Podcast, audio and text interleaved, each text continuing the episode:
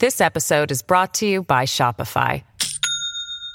Do you have a point of sale system you can trust, or is it a real POS?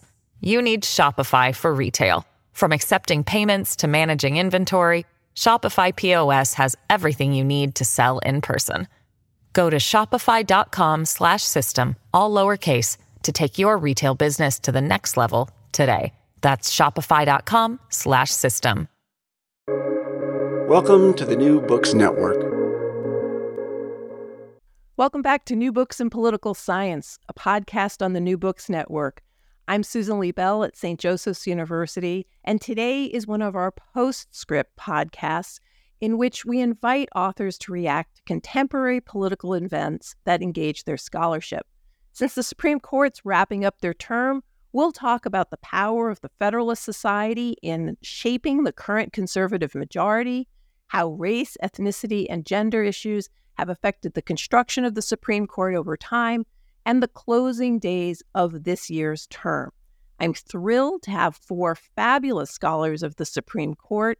Dr. Christine C. Bird is an assistant professor of political science at Oklahoma State University and the director of the Bird Law and Public Policy Lab. Her research examines elite interests' influence on public policy making in the judicial system. Dr. Zachary McGee is an assistant professor of political science at Kenyon College, focusing on American political institutions with an emphasis on Congress, political parties, interest groups, and the policy process.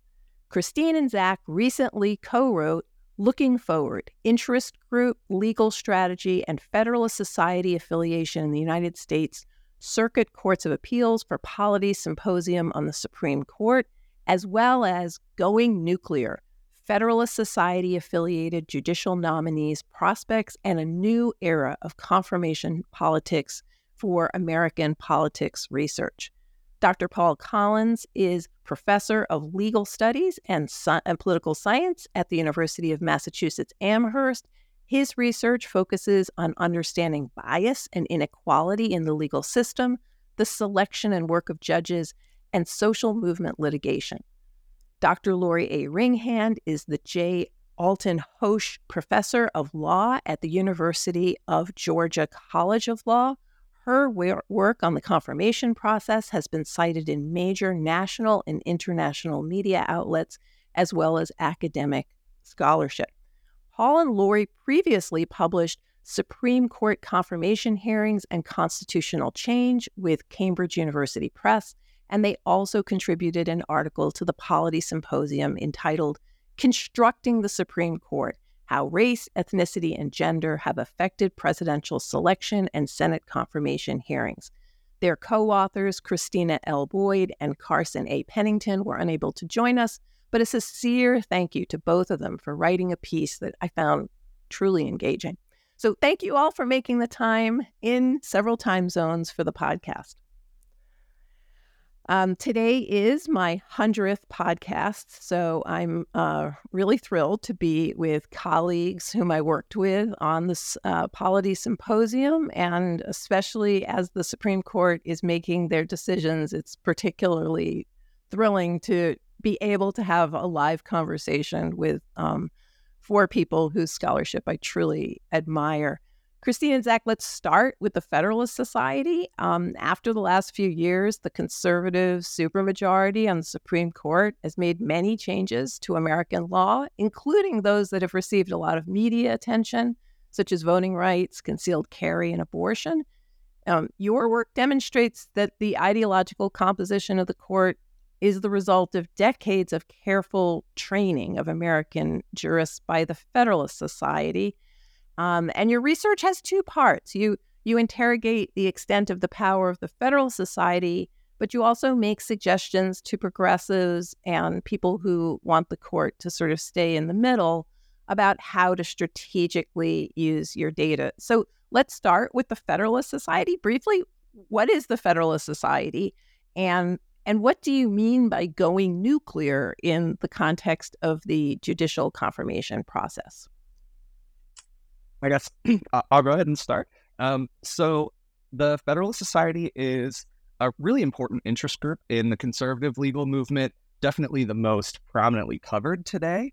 And their emphasis is really on having a network of affiliates who understand constitutional interpretation via originalism or textualism. It goes by different names, but really strict adherence to the text of the Constitution and um, the Federalist Papers, and really the ex- expectation of society uh, during the founding era, what the framers of the Constitution were wrestling with, which uh, no doubt is a really important uh, way to think about constitutional interpretation. But Susan, as you point out in your opener to the symposium, it has become a political strategy, right? The Federalist Society has become really uh, integrated into the political party that is the Republican Party of today and for the past couple decades.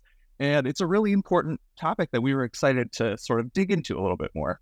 So, Christine, what does this membership in the Federalist Society in law school or beyond law school, like why why does it matter for what you do in the future on the bench? I mean, Zach is underlining that you're you're encouraged to think about the text and the history and tradition behind beyond that text. And again, footnote, I don't actually think that is what they're teaching, and I don't think they actually are strict textualists. I think they're the opposite of that. So that's my editorial opinion. But but based on what they're they're trying to do, how is it that they have such an effect going forward once people are out of law school? Okay, so the Federalist Society at its core is a networking organization and it is a group of like minded individuals or people who are interested in these types of ideas to come together. And what they do in law schools is actually their trick is that they always have the best food. And so that's how they draw people in because all the other organizations have pizza and, you know, Federalist Society will have something a little um, more substantial. And there's nothing more attractive as a law student than free food. And so people get pulled into these meetings and they're told that this is the organization to be a part of if you want a federal clerkship or if you want to be um, a member of this legal elite when you graduate. And so that's really attractive to a lot of people. And we think that is a big piece of this is getting them in the door. And we can tell that there's a difference between people who join in law school versus people who join later in their career um, as to how well they hold to these ideals of the framers or originalism or what is perceived to be the ideas of the framers. Um, the thing that is really interesting about the trajectory of your career is we're seeing that there is a shift, that there is a signal being sent when you are nominated to a federal position that you are the right type of conservative if you are affiliated with this Federalist Society organization. And we see that all the way down, even to the district court level, which is what our, our first piece talks about. So, Zach, tell me a little bit about these findings. Like, what? So, what did you find? And this is a very uh, the going nuclear is you know a very data driven piece. You've you've collected an enormous amount of uh, data to even make any of these observations, and so I'll and we will have a link to your article both of them in uh, the show notes. But just give us a general idea, like how does this play out, and and then we'll talk about well, what do we do with those findings? Yeah, absolutely. Um, you know, we took an approach to identifying Federalist Society members that is potentially controversial. We looked at their website, identified people who had agreed to speak or moderate at events uh, for the Federalist Society nationwide, and use that as our sort of first cut for who these affiliates are. And really to sort of echo what Christine was saying, we use affiliates explicitly, right? They're not members because there is so much diversity in thought, right? These are legal scholars and lawyers, people who professionally consider the law. So that's really important. And as a sort of second cut at this, we reviewed people who potentially could be uh, the sort of liberal counterweight, and cut them out to create a really diverse data set, technically going back all the way to their founding, but we've only cleaned the data up to about 1993, and that's what we use in our article. I would say the thing that struck me most from our findings from our first article was how we could see over time the Federalist Society becoming explicitly political and observed as such. And by that I mean Bill Clinton nominates a Federalist Society member to the court. George uh, W. Bush obviously does, but not at the rates that Trump does. And even Obama, in almost every single Congress that he's president, he's nominating Federalist Society members to the bench. Is Joe Biden doing that? Oh, you don't have the data yet, but I'm going to say probably not, right? It's really changed rapidly. And at least we argue in the article, it's not possible without institutional reform that happened in the Senate that Democrats actually started under President Obama. So it, it was a really fun article to write. I think it's a good first cut, and we still have a lot left to learn. Christine, do you want to add anything to that before we talk about this um, current supermajority and what it is that you and Zach think people need to, to strateg- who strategically want to use the courts need to think about? Do you want to add to this before we go there? Yes. So we also looked at uh, Senate Judiciary Committee questionnaires. So we went really deep into the backgrounds of these individuals. So this is a measure that is validated both by the Federalist Society website and by the the questionnaires that are officially part of the record. Um, the other thing we did, it was easy to uh, filter out liberal counterweights because they're labeled as such on the event listing. And so that was not something we were super worried about. We really want to emphasize that we focus not on the Supreme Court's counter or supermajority because that is um, so well documented, but we focus on lower courts because as the Supreme Court solidifies its supermajority and it, we begin to understand that behavior, we think lawyers are going to not uh, apply for certiorari. They're not going to ask for the Supreme Court to hear their cases. They're going to focus their efforts on lower courts because that's where they can win a case.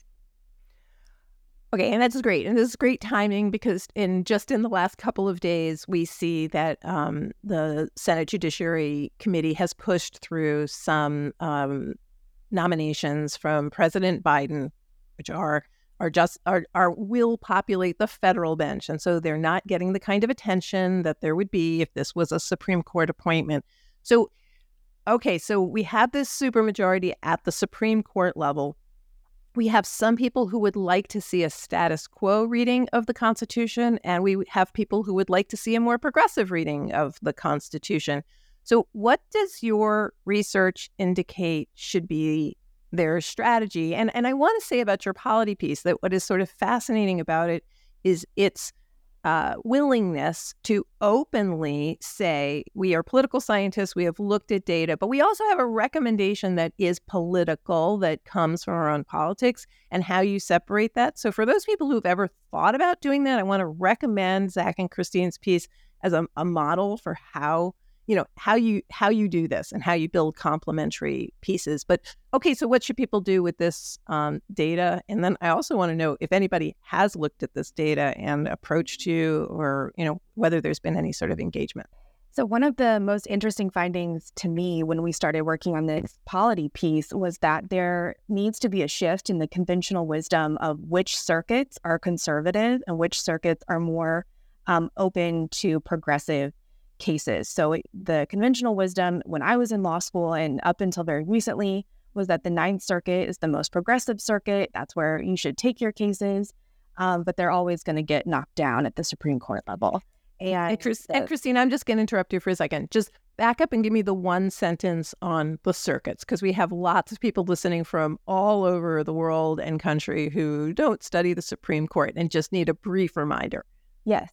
So there's three levels of the federal judiciary. There's the district court level, which there are several in most states. Then there's the intermediate level, which is the appeals uh, circuit, was what they're called.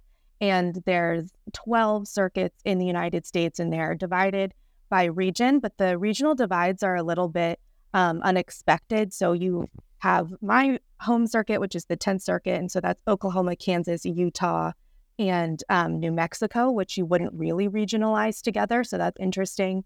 And then you have the Ninth Circuit, which is the West Coast, and they are they all have reputations for who is conservative, who is more uh, liberal, and the Supreme Court takes into consideration those reputations when they're deciding which cases they're going to take and hear at that level of the federal judiciary. So, every circuit has its reputation. Okay, great. But I derailed your point because I just wanted to make sure everybody knew. So you're saying that um, lawyers have known this; they they know strategically to look, but you think your data should affect how they think about these different um, strategies. So so tell us a little bit more about that. Yes. So interest groups and lawyers they spend a lot of money on which cases they're going to bring. And this is work that builds off of what Paul and Lori have done previously. There's a lot of money being spent on these cases, and a lot of people are donating to groups like the ACLU or Southern Poverty Law Center or the Heritage Foundation because they are bringing lawsuits. It's incredibly expensive. These lawyers can charge anywhere from $400 to $1,500 per hour on these cases. And so, if you're going to spend this type of money, to bring a case, you want to bring that case and look for a, a vehicle that's going to be in a circuit in which you can win so that money is not wasted and that you can continue to raise money for your litigation efforts. And so, what people tend to do is focus on the blockbuster cases. So, you know, Texas passes a really controversial abortion uh, ban. And so, we're going to raise money and fight this in Texas. The problem is Texas is in the Fifth Circuit, which is the most conservative circuit, and that always has been, but there are circuits that are shifting. So I really wanted to emphasize in this piece that the 10th Circuit might be where they should go because Oklahoma is going to have a very similar law to Texas because Texas can't do anything that we don't also have to do. We have to follow what Texas does. Um, and federalism, Christine, that's the laboratories and the creative forces of the states. Absolutely. Uh, the policy diffusion is quick here. So if you want to challenge the Texas law, you can do that, but challenge it in Oklahoma where you're at the 10th Circuit. And the difference, and we have this in our piece, is that in the Fifth Circuit, over 50% of the judges on that bench, nine of them are Federalist Society affiliates. And in the 10th Circuit, only two are. And that should be surprising because people think the 10th Circuit is very, very conservative, but it is no longer. Only two are Federalist Society affiliates. And so you have a better chance of getting a panel that will agree with you because at the circuit level, they don't all hear the case. It's randomly assigned into a three judge panel. And so you have a better shot at something like the 10th Circuit. You also have a better shot in the Fourth Circuit than you do in the 11th Circuit, and those are regionally very close together. So if you don't like something Georgia is doing, challenge it in South Carolina when the policy diffuses into South Carolina. Zach, you want to add anything to to that before we move on to um, Lori and Paul's research? Yeah, I mean, I would say, as always, Christine has hit the nail on the head. Um, you know, we take it one step further in the polity article and even calculate are the probabilities that um, the FedSoc would be a majority on a given panel, or even the probability that uh, a FedSoc affiliate would be a senior level replacement when the politics go in um, into that sort of way. It's a weird way to say that. no, no, I think that's actually really effective, and actually, it it and it highlights what I think is very original and interesting and gutsy for two junior people in the polity piece. And I really, no, I appreciate that. Uh, we're not going to make much of a contribution to contemporary politics unless we get gutsy before tenure. So thank you both. And we're going to come back to some of these insights in our discussion of this current term. Um, Lori and Paul, let, us turn to your work on identity. Uh, when when President Biden announced his nomination of Ketanji Brown Jackson to serve as an associate justice on Supreme Court, you know, he said, and I'm going to read the quote from your article uh, quote from Biden from your article. Quote, for too long, our government, our courts haven't looked like America. And I believe it's time that we have a court that reflects the full talents and greatness of our nation with a nominee of extraordinary qualifications and that we inspire all young people to believe that they can one day serve their country at the highest level and and you note that Jackson's nomination was first greeted with enthusiasm, but the confirmation process was, as you say, quote, tainted with racial and gendered attacks. So, how should we understand Justice Jackson's experiment in uh, uh, appointment in the in the wider context? But I, I guess let's start with how you saw her confirmation process as tainted, um, and then maybe move to the wider context. Um, I don't know which one of you would like to start, Lori. Yeah, well, you know, we we see this consistently with um, virtually all of the Supreme Court firsts, the first um, individuals to bring a particular type of demographic diversity to the bench, to the Supreme Court. And and what we see is exactly what we saw in Justice Jackson's confirmation hearing, in that it's this combination of celebration and skepticism. So so there is a celebratory aspect to when uh, Justice Sandra Day O'Connor, the first woman appointed to the Supreme Court, um, it, it is is confirmed, and there is a celebratory aspect when Justice Felix Frankfurter, who was not the first Jewish nominee, um, but he was a Jewish nominee during a period in our history when that was particularly um, acutely controversial, and he was also a immigrant. Um, who, who came to the United States not speaking English. Um, so there's this combination of celebration, this only in America story, um, that elevates the, these personal narratives about identity. But then it's undergirded with with this um, parallel um, skepticism of a, a t- type of discomfort or distrust, which is often embedded in racial stereotypes or gender stereotypes that that um, enable or or emerge for the senators the sense that this person is a little bit different, a little bit other, and maybe not as trustworthy. And and what our work has um, has found is that we can actually track that in a fairly predictable and measurable way at the confirmation hearings themselves.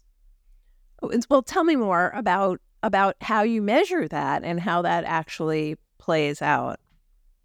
Happy to, Susan. Um, so what we've been looking at are the Supreme Court confirmation hearings, that, and the the open hearings start in 1939, and so we were lucky enough to secure the transcripts of every hearing in American history. Um, and so we thought deeply about how these types of racial and gender biases might pop up at the hearings. Um, so we look at a variety of metrics to try to detect this bias. And we find, for example, that female nominees and nominees of color, they undergo a different hearing environment in ways that that are both pretty obvious and more subtle. So for example, they're interrupted more than white male senators.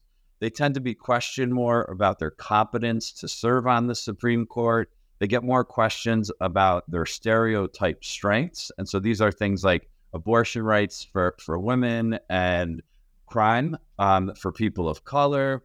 And we also find when we dive more closely into the language that senators use, that senators use less positive language towards non white male nominees. And they also use language that differentiates um, female nominees and nominees of color from what they view as the more traditional white male nominee. An example of this um, from uh, Amy uh, Coney Barrett's hearing, which I think is really interesting. Um, one, it to, and it also shows that this is not, um, and I'm sure we'll talk about this in a bit. It's not, um, it's not purely a phenomena of uh, partisanship, right? It, it it it supersedes that. Um, and a, a Republican senator asked um, uh, Judge Barrett who does the laundry in her house. You know, and the the, he, uh, the senator obviously thought he was and was he was speaking in jest. He thought it was a lighthearted comment. Um, and that's all true. He was certainly not intending to evidence any sort of gender based bias toward her. But that question would not have been asked um, of a male nominee. It just doesn't occur to the senator to think of a male nominee in that context. So we see this type of difference um, where where there it, there is a, a different type of hearing, a different kind of mind frame that appears to be um, going on when these nominees are are the ones sitting in the hot chair. Uh, no, thank you both. Why did this start in 1939? So they, they appoint a lot of justices without any sort of confirmation hearing. It just the president names and the Senate confirms. What? Why did they start this process in 39? Yeah, so it, it's really an interesting story. This was the confirmation hearing in 1939 of Felix Frank, Frankfurter, the the Jewish immigrant nominee. Um, and he was the first nominee I, who, who, testified personally. And I think that came about really for two reasons, both of which are, are, are linked to these, these, these um, identity dynamics. Um, the first reason actually was about Hugo Black, which was the nominee before Justice Frankfurter. Hugo Black was, at the time of his nomination, a sitting senator um, from Alabama.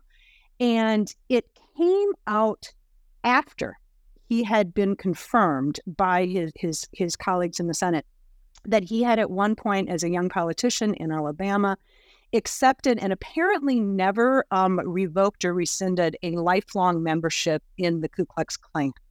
Um, and when that was revealed after the confirmation was already complete, there weren't public hearings of any sort at that time, um, it, it, it, was um, very controversial. And the American Bar Association, the Senate, various advocacy groups um, immediately kind of uh, insisted on a change in process. So that type of of thing could not go by without public comment again.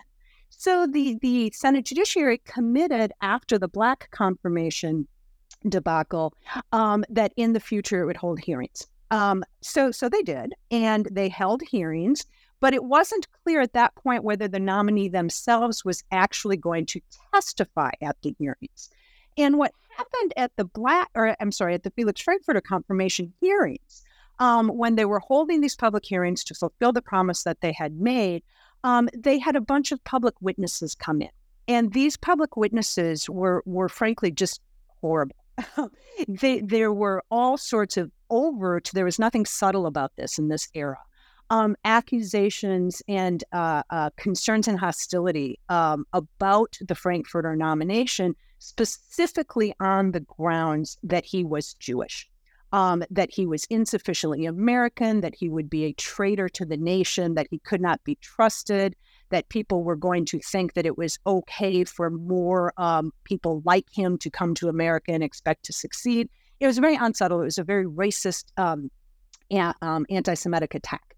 Um, so, so Felix, or, or so um, President Roosevelt, who had nominated Frankfurter, um, his people told uh, uh, at the time Professor Frankfurter that he had to go into the hearing room and testify. Uh, he he had to go in and defend himself in person because this constant attack was really taking a toll. Wow, it's amazing, and it's and it's interesting that some of this is still happening. It's just happening in different language that we need to be more aware of because, as you say, with Amy Coney Barrett, it's a it's it's more subtle as to why issues of motherhood, why issues of uh, uh, spousely duties are somehow uh, relevant in her case. Um, I thought about your research a lot uh, during the oral arguments for the Voting Rights Act um, this year, and uh, because of uh, Justice Jackson's extensive participation as a first term justice and her introduction of some arguments that haven't been made as explicitly in the Supreme Court. So I guess I'll use that as a segue to ask you what effect you think uh, diversity on the court has and you know are there examples in which justice jackson or justice barrett or others uh, on the court um, where you see a connection between the change in substance yeah there's no question that diversity matters because de- decisions by the supreme court don't just affect white men they affect all of society and women and people of color bring a unique perspective to bear as we saw with Justice Jackson's questioning during the Voting Rights Act cases. Another really good example of this is, a sort of obscure case called Safford Unified School District versus Redding, where the, the case is basically about the a strip search of a 14 year old uh, girl, you know, who's in like junior high, um, and and the the court determined that the, the school official had had overreached and violated her her uh, Fourth Amendment rights, and that it was an unreasonable search and seizure. But what's actually more important about the case is how Justice Ginsburg viewed the case and, and how she handled the oral arguments versus her male colleagues on the Democratic side. So Justice Breyer, for example, looked at the case and thought, I don't get it. I don't get why it's a big deal to strip search a 14 year old girl. He, he said when he was in junior high, they used to have to change before gym class. And so this is just no big deal. And it was Justice Ginsburg who came out during oral arguments, but then also made the very unusual move to talk to USA Today about it to basically stress that she had a very different perspective about how intrusive it is for a 14 year old young woman going through puberty to be strip searched by school officials. And that's just one of many examples that demonstrate that diverse perspectives, whether they come from women, people of color, people just from a different background, really matter and they can fundamentally shape the course of American law. This episode is brought to you by Shopify. Do you have a point of sale system you can trust, or is it a real POS? You need Shopify for retail. From accepting payments to managing inventory, Shopify POS has everything you need to sell in person. Go to shopify.com slash system, all lowercase, to take your retail business to the next level today. That's shopify.com slash system. Yeah, Lori, please. It's it's it's also really interesting. One of the really I think great things about what we see on the court right now is we have um, diversity within identity groups, right? So, so Justice uh, Clarence Thomas and Sonia Sotomayor and uh, probably Ketanji Brown Jackson, all have very different perspectives. They have different internal stories about the role that race has played in their own lives. Um, and we see with um, Amy Coney Barrett versus Elena Kagan, you know, both women, and but yet have kind of different takes on on on what some of these, uh, what the relevance of their various experiences are. And that's really good. I mean, it is really excellent for the court, for the discourse, um, for, for the public kind of understanding of these issues. Uh, and back to Zach and Christine's point for just a moment, there was a striking moment at Ketanji uh, Brown Jackson's hearing when Senator Cruz asked her if he was an originalist, if she was an originalist. And you could kind of see that Senator Cruz expected her to say no, and she said yes. Um, and that that is evidence of again a form of, of of diversity of thinking, even within that label of judicial philosophy. There's a lot of ways to approach originalism. Most um, judges um, believe that some thinking about um, the the expectations of the founding generation matter when we are interpreting the Constitution. There's lots of disagreement about how to do that, and having these different judges talk about these things in in in more um, uh, overt and varied ways is, I think, really good for the court and for the country.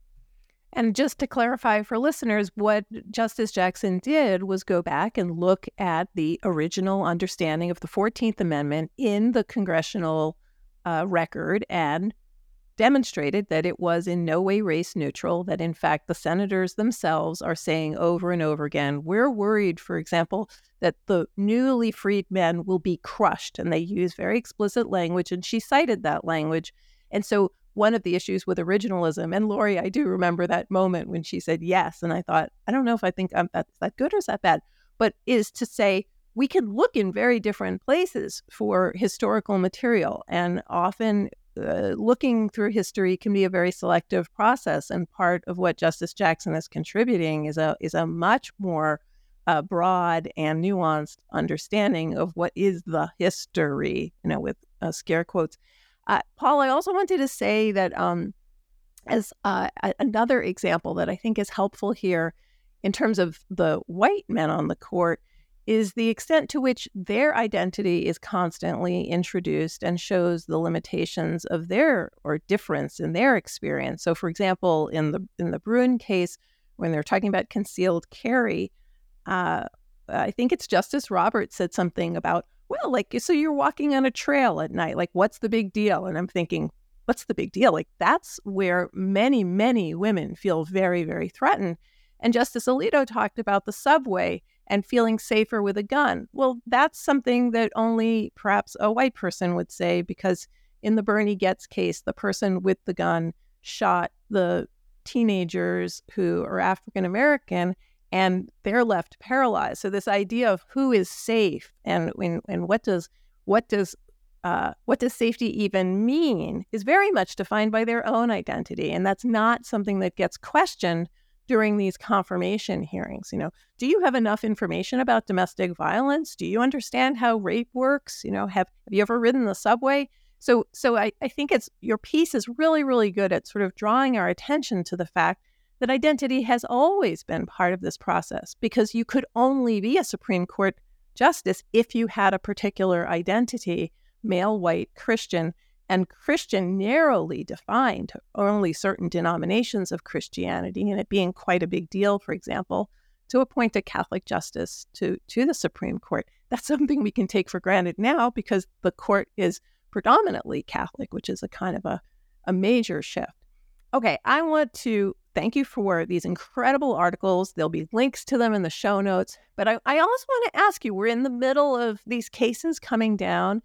And I guess I want to ask each of you, uh, Christine, I'll start with you. Like, so what are you thinking about this term? What are the things that are top of mind and most interesting to you uh, that you think we should be like looking hard at? Yeah, so I'll so I'll start uh, at a micro level. Something I found really interesting is that when we think about the identity and the intellectual identity of the justices, especially when we're talking about diversity amongst the conservative block of the court, we're starting to see some decisions come out that may surprise um, academics and the broader public. And the first one that may have been a surprise is the uh, Brackeen v. Haaland case that just came out, where you see Amy Coney Barrett author an opinion that upholds ICWA, which was, according to many experts, very a very very high risk case for uh, Native American tribes. And we also see in that opinion uh, Neil Gorsuch write an opinion that is very much in favor of tribal sovereignty and upholding Native American relations with the federal government.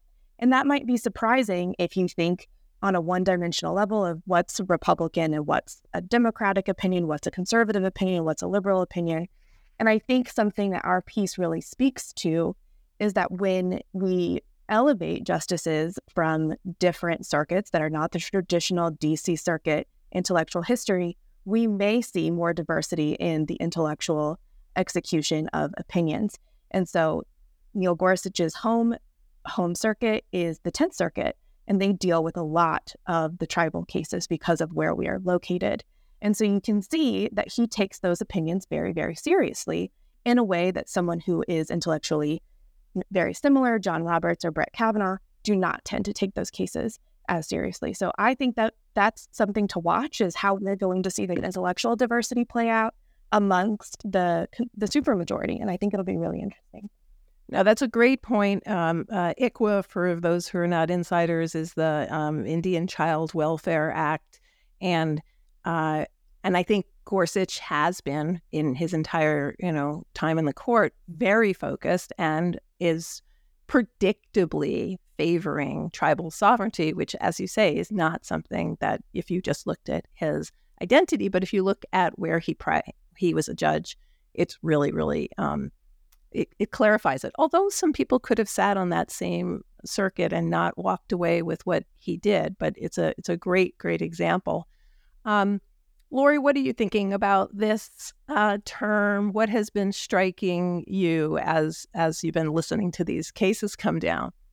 Yeah, well, I think Christine's point about the diversity that's emerging within the um, conservative bloc is very interesting. It reminds me of the uh, of FDR's judges, President Roosevelt's judges, and you you see this happening um, as uh, as as the um, priorities of a given political party shift. So President Roosevelt nominated just a huge number of justices, um, and and the driving um, thing he cared about was that they would uphold uh, the New Deal legislation, uphold the use of federal power to to regulate the national economy, and they all did that very consistently. But as the the the um, priorities of the Democratic Party changed over time, uh, what you saw was those judges splintered. They splintered on race, most notably. So, so I think we are seeing something emerging on the among the Republican nominated justices right now as well. We we see a block of justices who all share um, that they were nominated by Republican presidents, but what that means um, is going to perhaps diverge in interesting and unexpected ways. So I, I, I, thank Christine for making that point. The case I'm waiting on, um, uh, as of this recording, it has not been um, uh, released, is Moore. Harper, the independent state legislature uh, case, which um, has the potential to really pretty dramatically change uh, the ability of state constitutions to restrict the actions of state legislatures when um, regulating elections. Um, explain in just you know a sentence or two because I, I, I think for court watchers just you say those words and and people's hackles are are up because this was a very, very radical idea. And if this podcast was happening five years ago and you suggested this, everybody would just say, Lori, you're nuts. Why, why would, like, nobody believes that. Yeah. So, so the, um, the Article 1 of the Constitution um, and Article 2 of the Constitution in combination, they give to state legislatures and they use the, the, the text of the Constitution uses that term that it is the state legislature of every state that has the um, uh, power, at least the, as an initial matter, unless Congress chooses to override it in certain circumstances, to make the basic nuts and bolts rules about how elections work. Um, and and the contest um, that has emerged, we heard a lot about this in the 2020 uh, in the aftermath of the 2020 election. It played a little role way back in Bush v. Gore. But the idea is whether the state legislature um, means a state legislature unbound even by state constitutional rules. So the basic default position in in U.S. kind of constitutional thinking is that um, um, states are the final deciders of what state law means. As long as it doesn't violate the Constitution, they get the last words and state legislatures have to make laws consistent with their own constitution as well as with the federal constitution. So the argument is that the federal constitution, by um, specifically noting that the state legislature gets to make these rules, the argument is that that means the state legislature gets to do so completely independently of any other restrictions imposed by even the state constitution the justices didn't seem warm to um, the the they seemed quite hostile to to some of the more extreme versions of that argument. My concern with the case is that it's not going to write. They're looking for some sort of middle ground test to kind of chop off state court um, interpretations that, in their view, go too far and get state law wrong. Um, my fear is that's going to be really, really hard to write and they're going to end up having to go to, to an extreme to try to find a bright line test to impose. Okay, it's a great it's a it's a great case to be watching. Um, Zach, what's uh, what what do you, what are what are you thinking about as you're hearing the news come down this term? Yeah, I I appreciate you putting it that way. I don't know that I would call myself a court watcher. I'm probably the most foreign to judicial politics on the podcast, but I will tell you something that's been striking to me was Chief Justice Roberts refusing to testify before Congress. I mean, we want to talk about the traditional roles of the institutions in the Constitution. I mean, I couldn't believe it. I couldn't believe it. And it, it made me think about other work that I've done. Um, I've actually written an article in Political Research Quarterly that looks at the privately sponsored travel that's disclosed by members of Congress most students in my classes don't even know that that's happening. And it makes me think further about the court's philosophy on what minimizes corruption, the idea that disclosure saves us all, the idea that knowing some super PAC is spending lots of money but not knowing who's giving the money is enough. It, it's a very flawed logic in my mind. And by declining to talk to Congress, to me, that was throwing the gauntlet down. Congress, are you going to rein in the Supreme Court when public confidence is plummeting? Are you going to do your constitutional job? Um, it's a disappointing time for me as someone who studies Congress to watch the institution I studied most closely continue to not do their job and you know bicker among themselves. Um, yeah, I'm hoping that that changes. I'm hoping that the justices uh, take some responsibility for being the public servants that they are. That's something that's concerning to me. Now, I'm really glad you you brought that up. First of all, we're recording days after um, uh, the allegations against uh, Justice Alito were made that you know he took very expensive flights and stayed in um, very expensive lodgings and ate meals, et cetera, on uh, as a guest, quote unquote, of somebody who is connected to Supreme Court cases and didn't recuse himself. And this has raised these issues of, well, what ethics rules uh, should apply to the Supreme Court, and why are they so self um, enforcing? And and and is it the case that Congress uh, or the public or others would would put pressure, or they put pressure on themselves as an institution? Uh, a lot of people tend to talk about Justice Roberts as a moderate. He's not a moderate, but he is an institutionalist in some ways, and he does care about procedure in some ways. But I think, Zach, you underline that this is not a monolith and that there are ways in which uh, he is actually quite willing to flaunt what it is are the traditional powers of, um, of, of the Congress. Yeah, please. Yeah, and just to sort of echo, Lori and Christine made this point, right? There, there is a lot of diversity of thought, but sometimes they're lockstep. And this ethics issue is a weird one for them to pick. Why is the court in lockstep against ethics?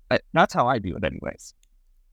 You anticipated my last question, which is where I think we're going to leave it today, which is that you are four political scientists. Some of you are focused on the court in these you know, very, very careful ways. Others of you are bringing an expertise about other major institutions to your work on the Supreme Court. Uh, how can political scientists, what should political scientists be doing that they're not doing? I want to give a shout out to the editors at Polity. They uh, agreed that uh, we should have an immediate symposium uh, on the Supreme Court because things looked different or not. And, uh, and I think you'll see in the symposium that some people say, well, very little has actually changed about the Supreme Court. Uh, and I, I also want to say that that's a, a symposium that is really easy to assign to students because the pieces are so short. They're 1,500 words. And so you're getting the result of all of this research, but in a very, very um, small, easily readable package. But so thank you to the editors of Polity for putting it in Polity quickly so we can have discussion. But what else should political science be be doing, or are we doing a good job? I don't know who wants to start this one. Yeah, Paul, please. I think we should be doing this. Um, so, public engagement is the key here. So, with a small number of exceptions, including the Polity Symposium, which was fantastic, most of our research gets read by other academics and other academics.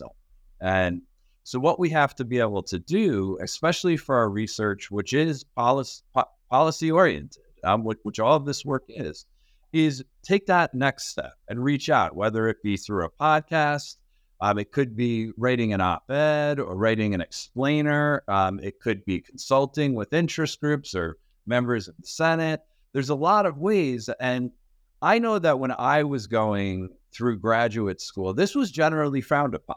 Um, you know, we would often write something, the last paragraph, maybe in an article, this all right here's why our research is policy relevant but it was all kind of you know it, it wasn't viewed as a, a highly significant part of that article now i encourage my graduate students to go the exact opposite way and to think about why the research that they're doing is policy relevant and to build into that research the policy implications of it and to take that next step and talk to the media and write an op-ed and go on a podcast and share the important insights that we can offer to the public and to, to political officials.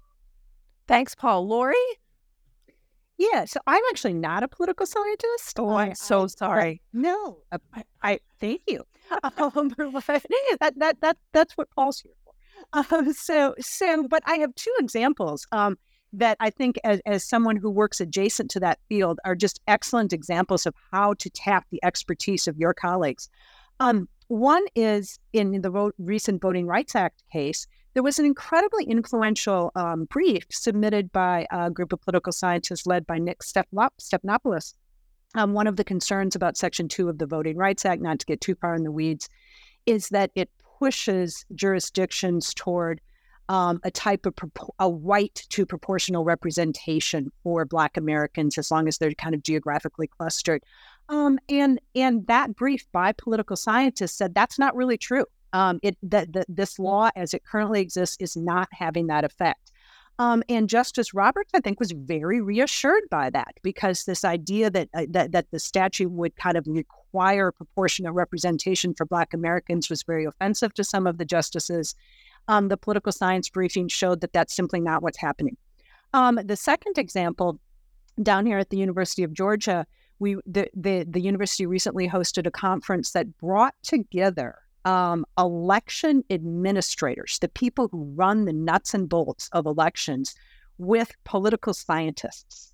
Um, and the purpose of this was to um, help inform the political scientists about what type of work would really um, be useful and meaningful to the people who are down in the trenches um, dealing with the, the, these issues um, on, on a day to day basis. And I think things like that are just excellent. Wow, that is fabulous. I would love to have been a fly on the wall um, of that of that con uh, uh, uh of that conference. And I, I want to say one thing, uh, Lori, about what you said. Uh, I noticed in uh, Amy Coney Barrett's um, opinion. Oh gosh, which one was it? it? It had to do with the sloppiness of what the lawyers had put forward. This idea that you're expecting us to overturn something very big and you haven't done the work. And and that was also the sense in the Voting Rights Act and what Justice uh, Roberts said. And uh, Dahlia Lithwick had a great line in which she said that what really Justice Roberts wanted was for young Justice Roberts to bring the case to the court. In other words, somebody who would have done the work. Because Alabama didn't do the work. It was very sloppy lawyering and they didn't have the facts. So it is interesting that even in this world in which we are increasingly seeing people dismiss facts, there are small moments in which somebody like Roberts, who wants already to rule in a particular way, will use this friend of the court brief to shore up what he wants to do. I don't know that it changes what he wants to do, but it certainly supports him in um, in doing it. Zach, you've been trying to get in. Oh no. Sorry. Well, well, what do you think? Well, Zach, you're a con- con- Congress scholar. I mean, what what do you what do you think what do you think political scientists should be doing right now? Again, not for the court. I think I think you said it before, and that's they should be thinking more about what Congress is not doing. Yeah, no, absolutely. Um, to sort of echo what Paul was saying, something that I feel strongly about and that I do in my classes, in my Congress class in particular, is I take my students to our county government meeting where they see what a small locally elected legislature is like seeing people who know each other, work beside each other with regularity, different levels of professionalization, but have to do the work of governing. Someone has to pay to salt the roads. Someone has to pay to pave the roads, right? And that's the work that they do. Seeing a functioning legislature, I think, is really eye opening for them. And uh, public engagement writ large is important, but that's just an example for my. Great. And Christine, I'm going to have you close the podcast. But before I do, Paul and Zach, I, I guess I want to underline something that Paul said about public engagement. I'm new to doing lots of work with reporters. It's all, you know, somebody like Lori is an old hat at this. And but for me, being on NPR and doing these kinds of things is newer.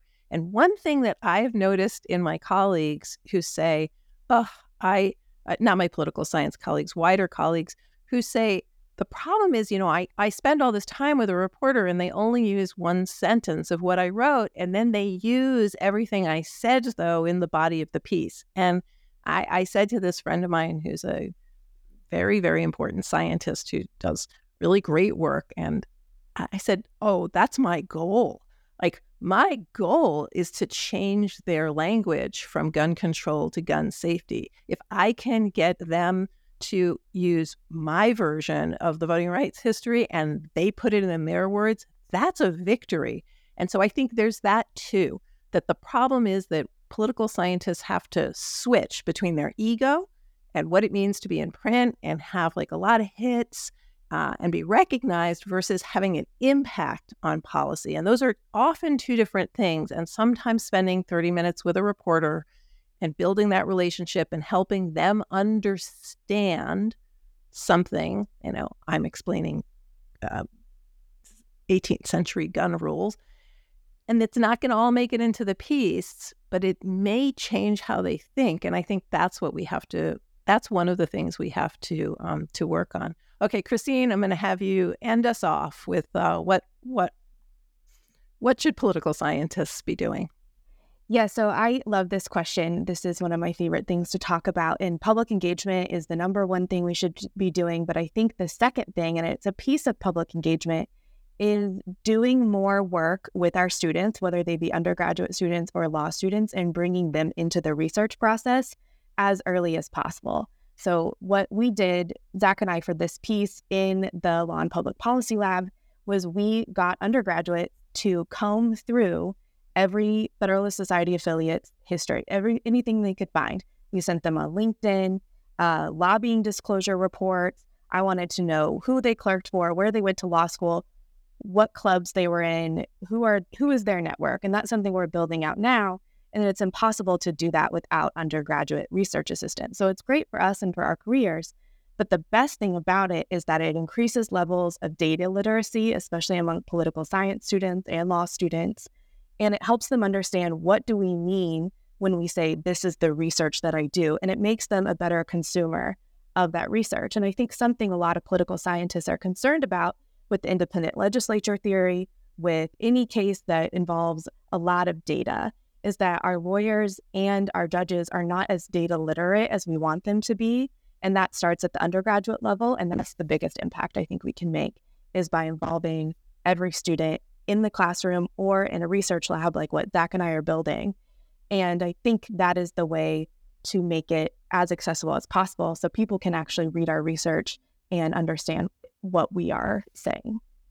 Thank you so much. That's a great way to end. Dr. Christine C. Bird, Dr. Zachary McGee, Dr. Paul Collins, and Dr. Lori A. Ringhand all have fabulous articles that uh, will be linked in the show notes. And we hope that you read and engage with them. Uh, they're for everybody and they're for your students as well. Thank you all for making the time today. Thank you very much, Susan.